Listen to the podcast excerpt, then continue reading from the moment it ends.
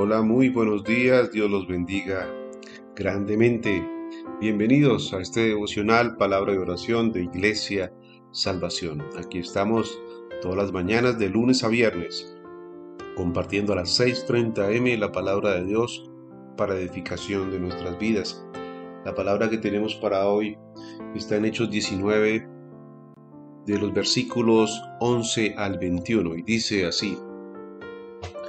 Y hacía Dios milagros extraordinarios por mano de Pablo, de tal manera que aún se llevaban a los enfermos los paños o delantales de su cuerpo, y las enfermedades se iban de ellos, y los espíritus malos salían.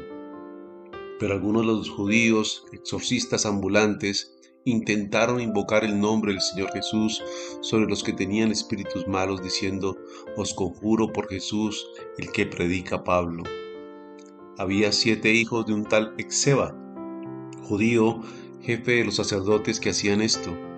Pero respondiendo el espíritu malo dijo, a Jesús conozco y sé quién es Pablo, pero vosotros, ¿quién sois? Y el hombre en quien estaba el espíritu malo saltando sobre ellos y dominándolos, pudo más que ellos, de tal manera que huyeron de aquella casa desnudos y heridos. Y esto fue notorio a todos los que habitaban en Éfeso, así judíos como griegos, y tuvieron temor todos ellos.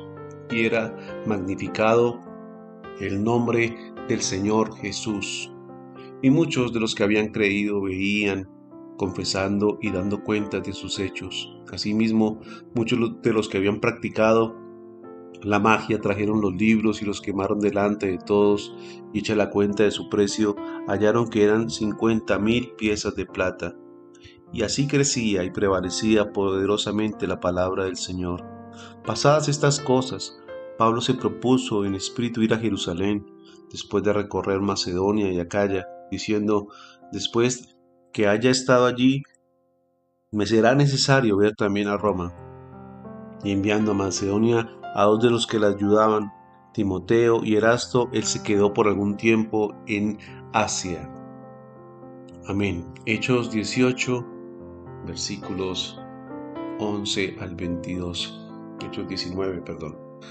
Vamos, vemos entonces aquí a Pablo en Corinto, como hacía grandes milagros el Señor. Era tal la unción de Pablo, era tal el poder que Dios había depositado en él, que llevaban los paños y delantales que utilizaba él para trabajar y los enfermos eran sanados y los espíritus malos salían de las personas.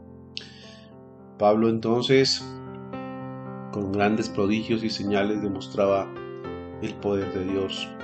Pero en cambio, había algunos judíos que viajaban de ciudad en ciudad diciendo que sanaban y echaban fuera demonios para ganarse la vida.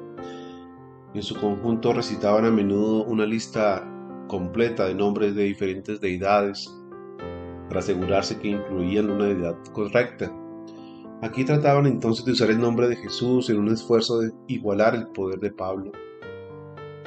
Muchas personas en Éfeso entonces participaban de lleno en el exorcismo y practicaban eh, el ocultismo para su provecho. Los hijos de Exeba quedaron impresionados con la palabra de Pablo, con el poder de Pablo, con la unción de Pablo, cuyo poder para echar demonios vino del Espíritu Santo, no de brujos y obviamente no de Satanás. Era más poderoso entonces el poder que había en Pablo que el que tenían estos brujos. Descubrieron, sin embargo, que uno no puede controlar ni imitar el poder de Dios, ni utilizar su nombre, sin ser su escogido, sin ser su siervo. Estos hombres invocaron el nombre de Jesús sin conocerlo, y el poder para cambiar personas radica en Cristo. No es suficiente recitar su nombre como un amuleto mágico. La obra solo se hace a través de quien Dios escoge. Éfeso se consideraba entonces un centro de magia negra y de prácticas ocultistas.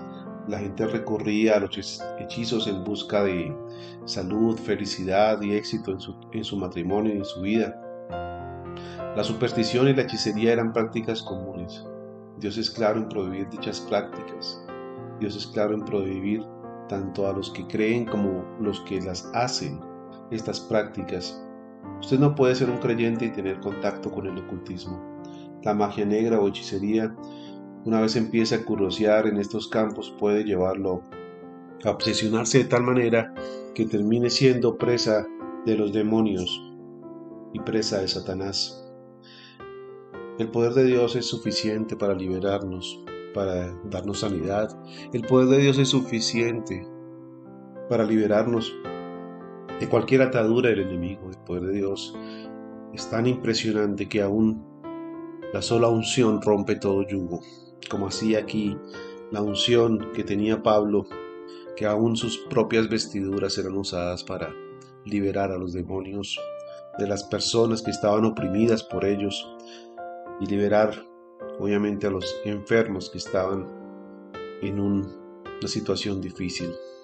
Por eso debemos confiar en el poder de Dios, no debemos recurrir a este tipo de prácticas, a este tipo de cosas que están claramente prohibidas en el Señor, por el Señor. No debemos entonces caer en supersticiones, en engaños, en brujerías y en conjuros que muchas veces lo único que hacen es atar a las personas a los demonios. Debemos confiar plenamente en el poder de Dios, en el poder que nos ha depositado, el poder del Espíritu Santo que reposa en nosotros para ayudar a los más necesitados. Amén. Padre, yo te doy gracias, Señor. Gracias, Señor, porque tú nos muestras la verdad, nos muestras que Nadie puede igualar tu poder, Señor, nadie puede hacer lo que tú haces. Solamente tú, Señor, aquellos que escoges, Señor, pueden utilizar tu nombre para hacer este tipo de liberaciones, Señor. Podemos orar en el nombre de Jesús pidiendo en oración, pero para liberación, Señor, para sanidad. El nombre de Jesús, Señor, debe ser utilizado por tus siervos, por tus escogidos, Señor aquellos que tú has llevado, Señor, para que puedan eh, liberar a los endemoniados, Señor, y cumplir así la gran comisión que tú, Señor, encomendaste esto a los hombres y mujeres que estaban destinados para ellos, Señor. Ayúdanos, Señor, a liberar a aquellos que han caído, Señor, en desgracia a través de la hechicería, de la brujería, Ayúdanos, Señor, a liberar a las personas que tal vez por ignorancia han utilizado o han practicado este tipo de cosas, Señor. Ayúdanos, Señor, a mostrar tu verdad. Ayúdanos, Señor, a mostrar de tu gloria, Señor, y danos más de tu unción, Señor, más de tu vida, Señor, más de ti, Señor, para que podamos liberar a los oprimidos, Señor, aquellos que están en medio de las huestes de maldad, Señor. Hoy te pido, Padre Santo, en el nombre de Jesús, que quites toda oposición del enemigo, toda atadura del enemigo, se vaya en tu nombre, Señor. En tu nombre poderoso, Jesús. Hoy te pido, Señor, que tú liberes a los más necesitados. Te lo pido, Padre, en el nombre de Cristo Jesús. Amén y amén. Mis queridos amigos, hermanos, Dios los bendiga grandemente. Un abrazo. Nos vemos mañana nuevamente en este devocional Palabra y Oración. Un abrazo, bendiciones.